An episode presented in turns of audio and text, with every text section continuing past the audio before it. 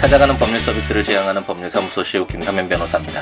어, 77번째, 77번째 함께 있는 민법을 시작해 보도록 하겠습니다. 음, 벌써 77번째까지 왔네요. 어, 뭐 우리 나라에서는 7이 어, 행운의 숫자라고 알려져 있는데 이게 어, 럭키 세븐이 두 번이나 들어가는 어, 77번째 어, 함께 있는 민법을 어, 하게 되었습니다. 아, 뭐 근데 녹음을 하면서도 뭐 많이 걱정스럽고 우려가 돼서인지 이렇게 좀 신나게 할 수 없게 예, 만드는 요즘이네요. 세상이 많이 뒤숭숭하다라는 그 표현이 가장 적합하지 않을까요?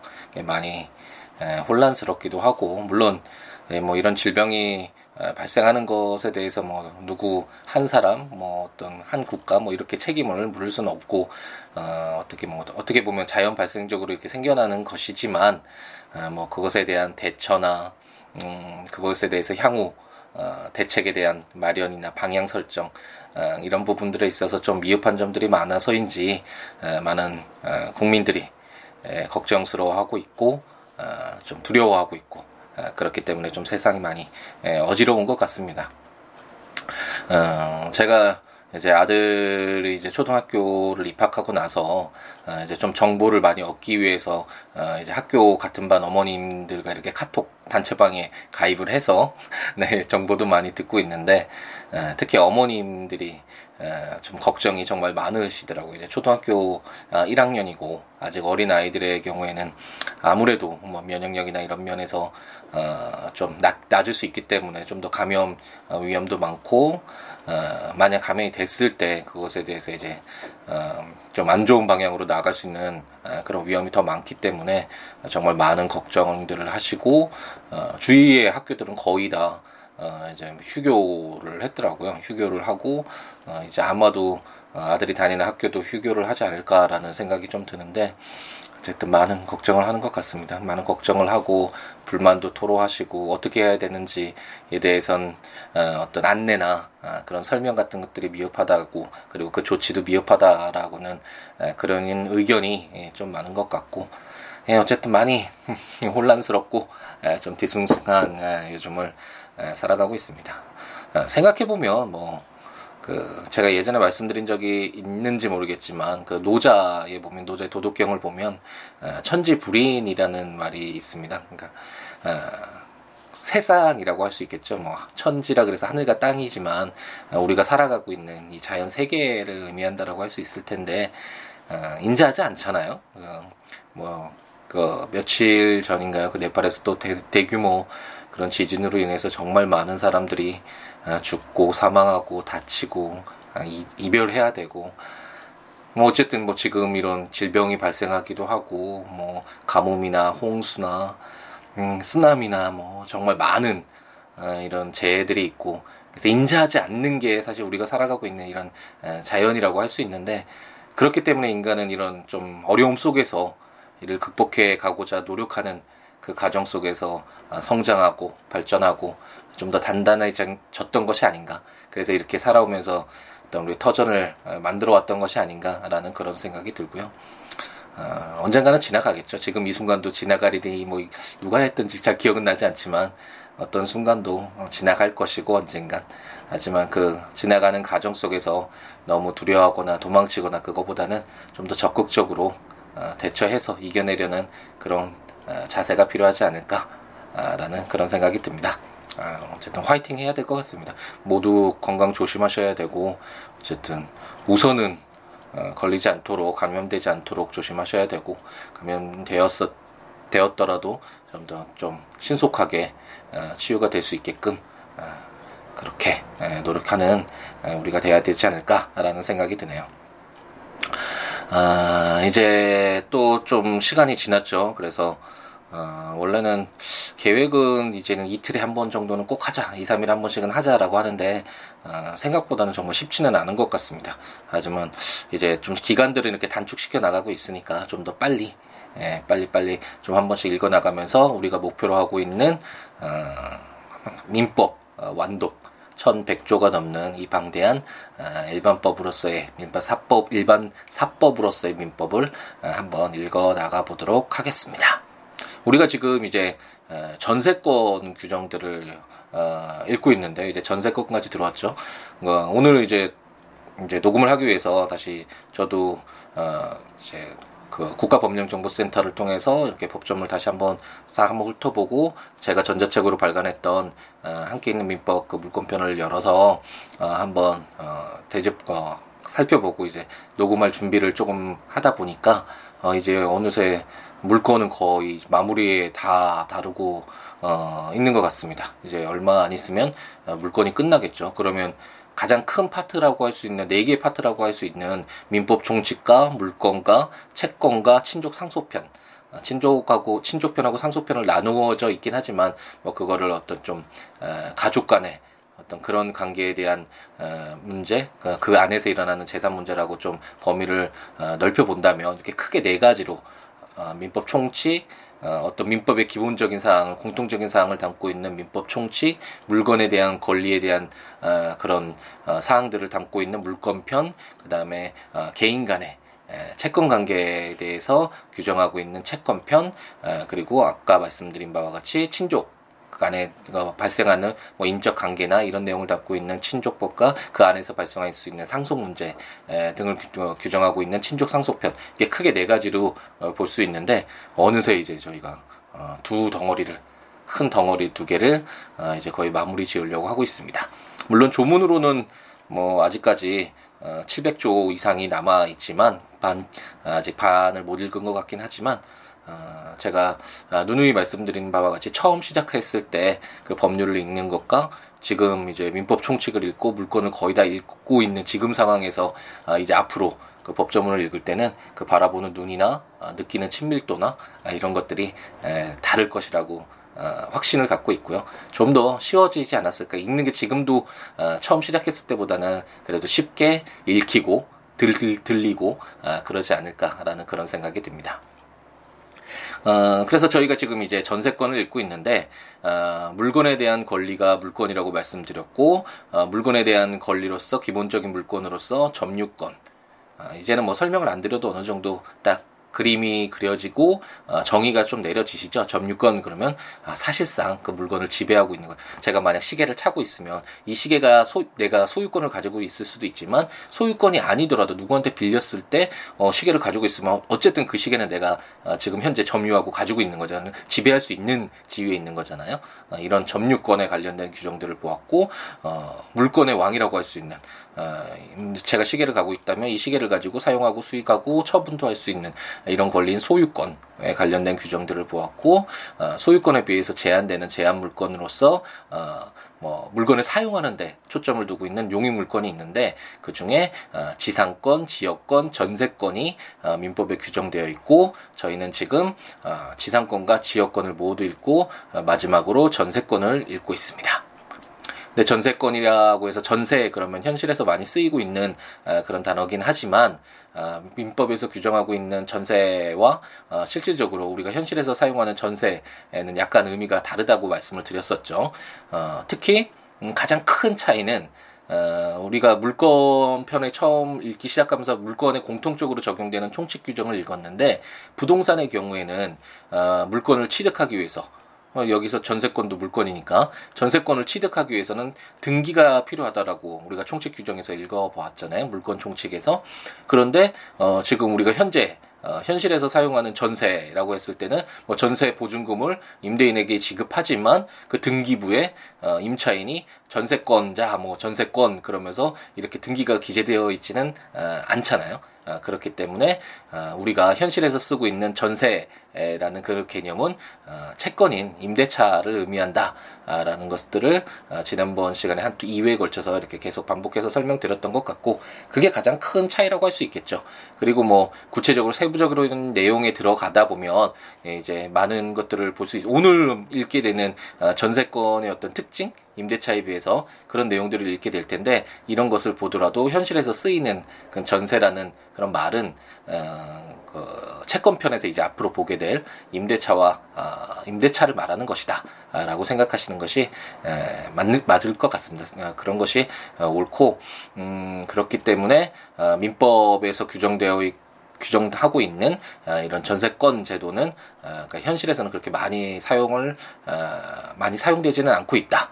그리고 그 이유는 어, 제가 지상권 설명드리면서 많이 말씀드렸던 것 같은데 어, 물권자라는 건 채권자에 비해서 어, 좀더좀 강력한 권리잖아요. 그 물건에 대한 권리이기 때문에 어, 어떤 특정한 사람에 대한 권리가 아니라 그 물건을에 대한 권리이기 때문에 그 특정인 외에 제3자 그 모든 사람들에게 주위에 있는 사람들에게 이 물건에 대한 권리를 행사할 수가 있잖아요. 그걸 뭐, 뭐 시험 문제 같을 때 이제 베타성이다, 물건의 베타성 뭐 이런 정답으로 그런 것들이 있는데 물건에 대한 권리이기 때문에 이 물건을 가지고 있는 그리고 사용하는 이 권리는 특정인 갑돌이뿐만 아니라 을돌이, 병돌이, 정돌이 누구한테나 행사할 수 있는 거잖아요. 그래서 물건이 채권에 비해서 그에 비해서 채권이라는 건 만약 갑돌이 시계를 빌려서 사용한다면 이 갑돌이에 대해서만 어떤 권리를 행사할 수 있는 급부를 요구할 수 있는 그런 권리니까 채권에 비해서 물권이 좀 더 강력하게 강력 강력하다고 느껴지시죠? 이런 설명만 들어도 아, 그렇기 때문에 지상권과 마찬가지로 전세권도 민법에서 규정하고 있는 전세권은 물권이고 그리고 앞으로 보게 되겠지만 어, 임대차에 비해서 임차인에 비해서 전세권자가 아, 좀더 유리한 아, 좀 더 강력한 권리를 갖고 있기 때문에 그 반대적으로 본다면 반대 시각에서 본다면 건물의 소유자는 어, 자기한테 유리한 어떤 어, 재산적인 법률 행위를 할 거 아니에요. 어, 전세권을 줘서 어, 임차인이 어, 전세권자가 강력한 그 물건의 자기 어떤 건물에 대해서 소유 건물에 대해서 사용하면서 어, 어떤 강력하게 권리를 갖는 것보다는 어, 좀더 자기한테 유리한 쪽으로 당연히 권리 행사를 하겠죠. 그렇기 때문에 현실에서는 어, 민법에서 규정하고 있는 물건으로서의 전세 권 이 제도가 사용되기보다는 어, 채권으로서의 임대차가 사용되고 있는 것이다. 그렇지만 어, 임차인의 어떤 사회적 약자를 보호하기 위해서 주택 임대차 보호법이 규정되어 있고 어, 그래서 강력하게 많이 보호하기 있기 때문에 뭐 이제 뭐 어느 실질적으로 보자면 어, 그렇게 큰 어, 차이는 아, 물론 차이는 뭐 구체적으로 들어가면 많이 있지만 아, 이렇게 많이 채권 비록 현실에서 사용되고 임대차가 아, 채권 관계이긴 하지만 그래도 아, 보호되고 있는 것은 아, 맞다 아, 이렇게 이해하시고 한번 읽어보시면 될 것 같습니다. 그럼 이제 오늘 전세권이 그 이제 어떤 것이다라는 내용과 그리고 이제 전세권과 관련돼서 어, 법정 지상권 내용도 한번 보셨고 어, 그리고 지상권과 어떤 관련이 있나 이런 내용들을 한 두 가지 조문을 304조 305조를 지난 시간에 한번 읽어보았죠. 이거는 이제 전세권 네, 어떤 내용이라기보다는 전세권과 다른 어떤 제도와의 어떤 연관성, 관련이 어떻게 어, 조화롭게 어, 해석할 것인가, 적용할 것인가와 관련된 내용이었다라고 한다면 오늘 이제 읽어볼 세 개의 조문은 이제 전세권이라는 것이 이런 것이다.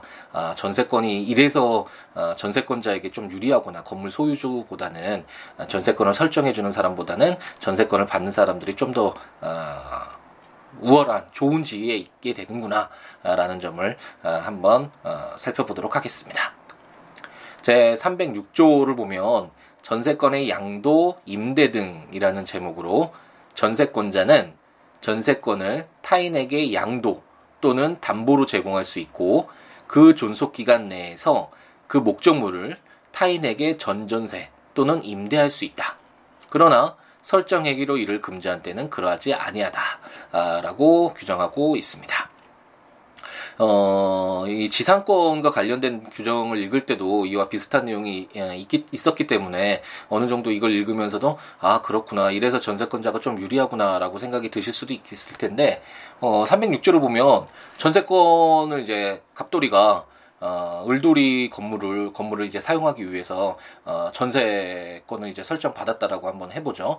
뭐 전세권의 존속 기간이 전세가 한 2년 정도의 존속 기간을 가지고 어, 전세권 설정을 했는데 그 갑돌이가 이제 마음대로 어, 을돌이, 아니, 정돌이가 되겠죠. 이제 제3자인 정돌이에게, 어, 전세권을, 어, 네가 이제 전세권 가지고 이 건물 사용해. 뭐, 이렇게 양도도 할 수 있고, 아니면 정돌이에게, 어, 너 내가 지금 이거 전세권 가지고 있는데, 어, 2년 전세권 존속 기간 내에 동안, 어, 너 임차해서 살아. 그러면서 임대까지, 할 수 있다라고 어, 306조는 규정하고 있습니다. 이것만 보더라도 어, 좀 많이 보호되는구나라는 게좀 어, 느낌상으로도 오시죠.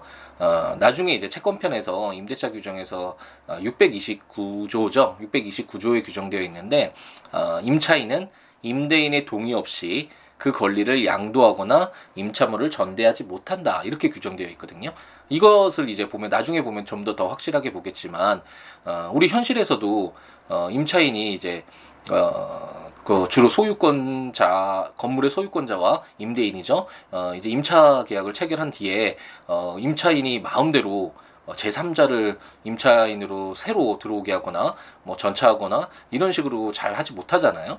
그리고 심지어 뭐 살고 있는 사람들이 뭐 더 늘어난다거나 뭐 오히려 건물이 좀 훼손될까봐 두려워하면서 임대인이 그런 것도 많이 제한을 두는 경우도 많이 있는데 현실에서는 어쨌든 이렇게 임대차 관계에서는 임차인이 어, 그 임대차 기간 동안이더라도 뭐 제3자에게 양도하거나 임차권을 양도하거나 어, 또는 전대를 하지는 못하는데 제3자에게 또 임대를 하는 이런 것들을 하지 못하는데 어, 그에 반해서 어, 전세권의 경우에는 이렇게 어, 타인에게 양도도 할 수 있고 그리고 존속 기간 내에서 전전세 또는 임대까지 어, 할수 있다라고 규정을 해서 어, 전세권자를 어, 강력하게 예, 좀 보호하고 있습니다. 그러니까 거듭 말씀드리지만 이런 내용들 보면 어, 전세권자로서는 뭐, 어, 이 전세권을 설정 받아야겠다라는 생각이 들겠죠. 좋으니까. 하지만, 아, 실질적으로 이 전세권을 설정하기 위해서는 그 건물을 어, 소유하고 있는, 어, 그 소유권자 로부터 그 전세권을 설정 받아야 하는데, 뭐, 억지로 가서 어, 무조건 해주세요, 전세권 해주세요 이렇게 한다고 해서 그 계약이 체결될 수 있는 건 아니잖아요. 어, 그렇기 때문에 그 건물 소유주로서는 이런 어, 전세권자가 많이 보호되는 어, 이런 민법상의 물권 편에 규정되어 있는 전세 제도를 많이 이용하지 않으려고 할, 할 것이다라는 것을 추측해 볼 수 있는 어, 그런 조항이라고 할 수 있을 것 같습니다. 그럼 제 307조를 보면 전세권 양도의 효력이라는 제목으로 전세권 양수인은 전세권 설정자에 대하여 전세권 양도인과 동일한 권리 의무가 있다라고 규정하고 있습니다. 이 조문만 보더라도 어, 아, 정말 전세권자가 괜찮구나, 좋은 지에 있구나라는 것을 알 수 있겠죠. 근데 여기서 어, 좀 용어 같은 것들은 한번 어, 정확하게 파악하고 읽어보시는 게 중요하겠죠. 전세권 양수인이라는 건 뭐죠? 양수라는 것은 어, 자기가 넘겨서 받는다라는 거잖아요. 그러니까 아까 전세권을 어, 보면 306조에서 타인에게 양도할 수 있다라고 되어 있는데 그 전세권자가 타인에게 양도했을 때 그 타인 그 전세권을 받는 사람이 바로 전세권 양수인이고 그 다음에 전세권을 이제 설정받는 사람이 전세권자일 거고 그 전세권을 설정해 주는 사람 전세권을 취득하게끔 어, 해주는 그 건물 건물이라는 건물의 소유권자가 바로 전세권 설정자 아, 전세권을 설정해 주는 사람이라고 어, 생각하면 될 것이고 전세권 양도인은 바로 이 전세권자가 되겠죠. 주로 전세권자가 이제 전세권을 어, 양도해 주는 거죠. 전세권 양수인에게 어, 이런 용어를 좀 더 정확히 파악하고 어, 읽으시면 좀 더 좋을 것 같고 그래서 만약 건물을 소유하고 있는 게 갑돌이고 이 을돌이가 이 건물을 사용하기 위해서 전세권을 설정받았는데 이 을돌이가 그 건물의 전세권을 설정받은 뒤에 이제 병돌이에게 어, 그 전세권을 양도했다.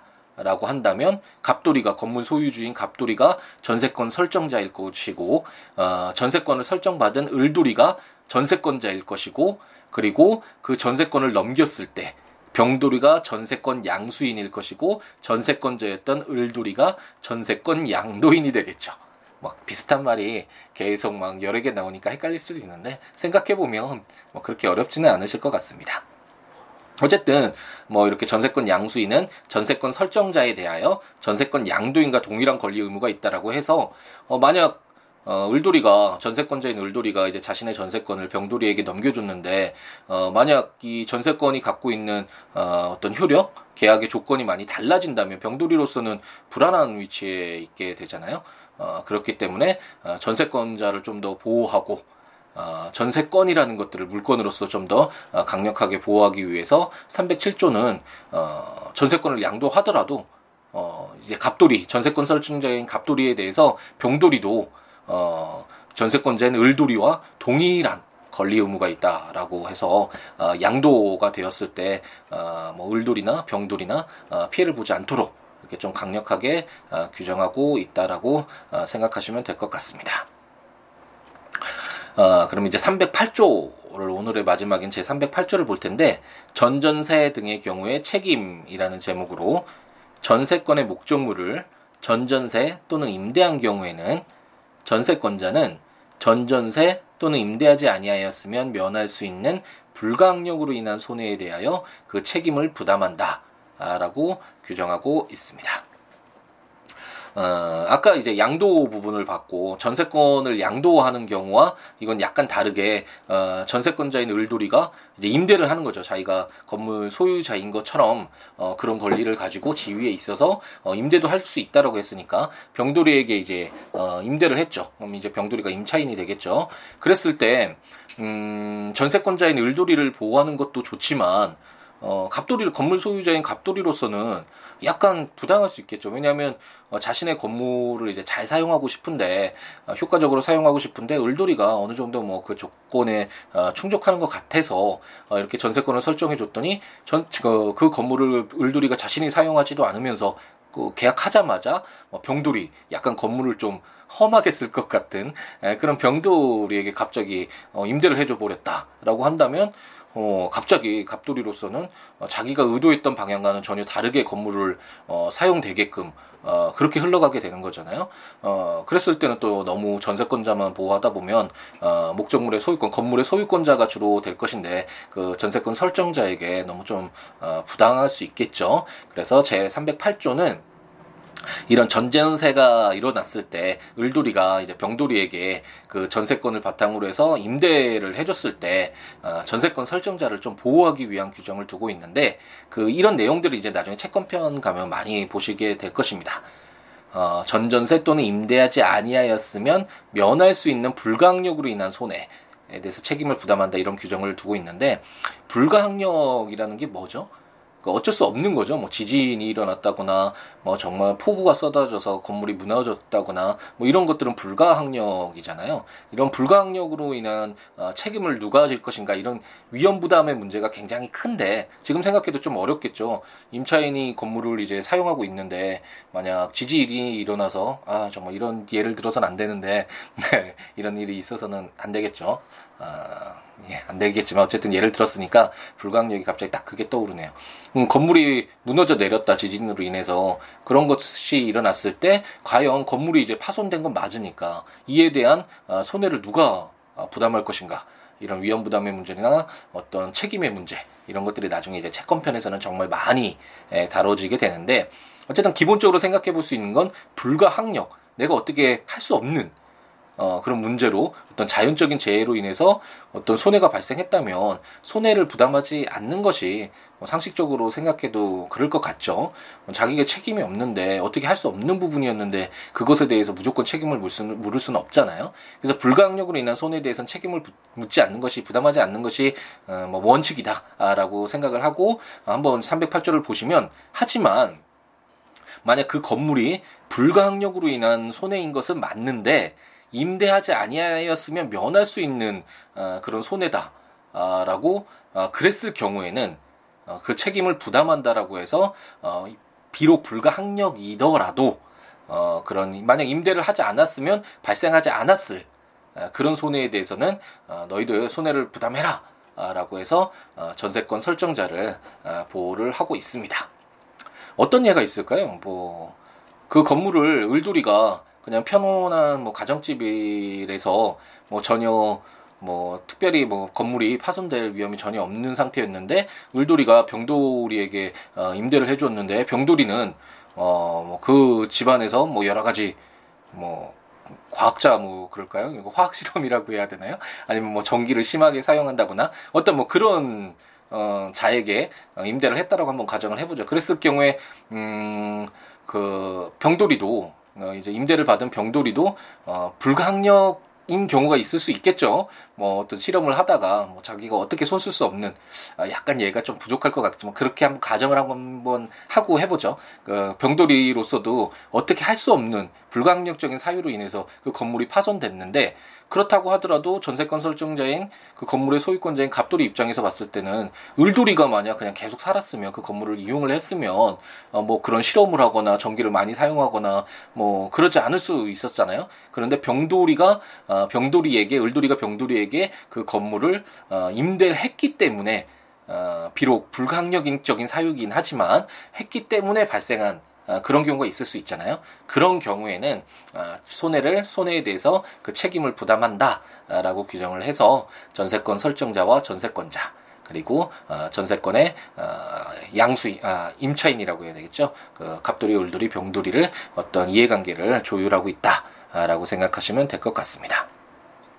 이제 그 이 전세권과 관련돼서는 이런 식으로 한번 저랑 가볍게 읽어 나가시고 나중에 채권편에서 어, 임대차 그 규정들을 보면 아 그렇구나 그 좀더 좀더 어, 수월하게 어, 편하게 읽고 이해하실 수 있을 것 같습니다. 왜냐하면 비, 교도 되고 조문도 형식도 비슷한 내용이 많고 그런 내용도 어느 정도 유사하기 때문에 아, 이제 임대차를 읽으면 아, 전세권에서 읽었던 이런 내용들이 떠오르면서 비교도 되고 아, 내용을 좀 더 확실하게 자기 것으로 만들 수 있는 아, 기회를 가질 수 있지 않을까라는 생각을 아, 해봅니다. 예, 어, 좀 많이 뒤숭숭 세상이 뒤숭숭해서 그런지 에, 정말 많이 기분이 좌우되는 것 같네요. 이게 강의 강의가 팟캐스트 함께 있는 민법 이 강의를 하면서도 녹음을 하면서도 이게 좀 신나게 이렇게 이야기가 잘 안 되는 것 같습니다. 에, 많이 좌우가 되네요. 역시 현실에서 좌우 받을 수밖에 없는 에, 그런 우리는 뭐 어쩔 수 없는 에, 그런 사람들인 것 같습니다.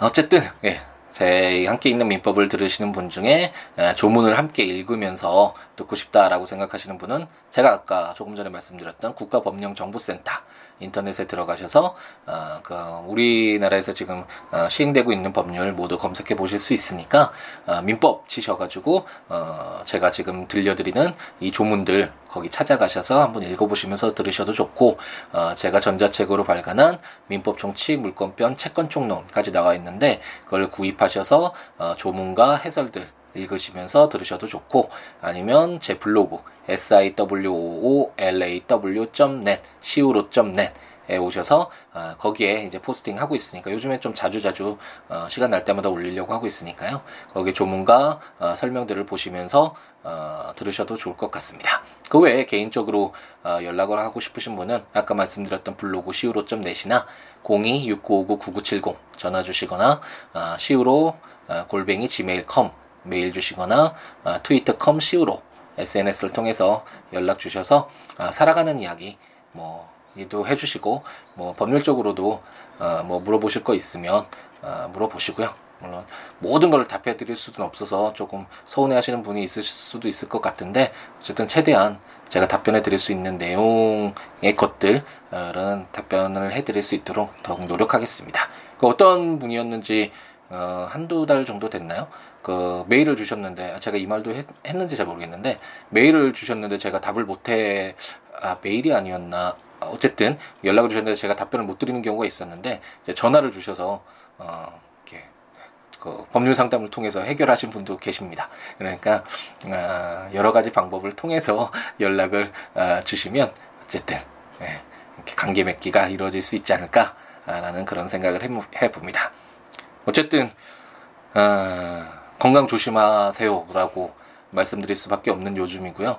항상 몸 관리 주의하시면서 어, 본인 또 중요하고 본인과 관련된 그 지인들, 가족들 모두 다 건강 조심할 수 있도록 어, 어, 항상 항상 항상 조심 조심 조심 할 수밖에 없는 에, 그런 요즘인 것 같으니까요. 어, 건강한 모습으로 다음 함께 있는 민법 팟캐스트 어, 78번째 시간에 만날 수 있도록 만날 수 있었으면 좋겠습니다. 모두 건강한 우리가 됐으면 좋겠고요. 오늘 하루도 행복하게 채우시기 바랍니다. 다음 시간에 뵙겠습니다. 감사합니다.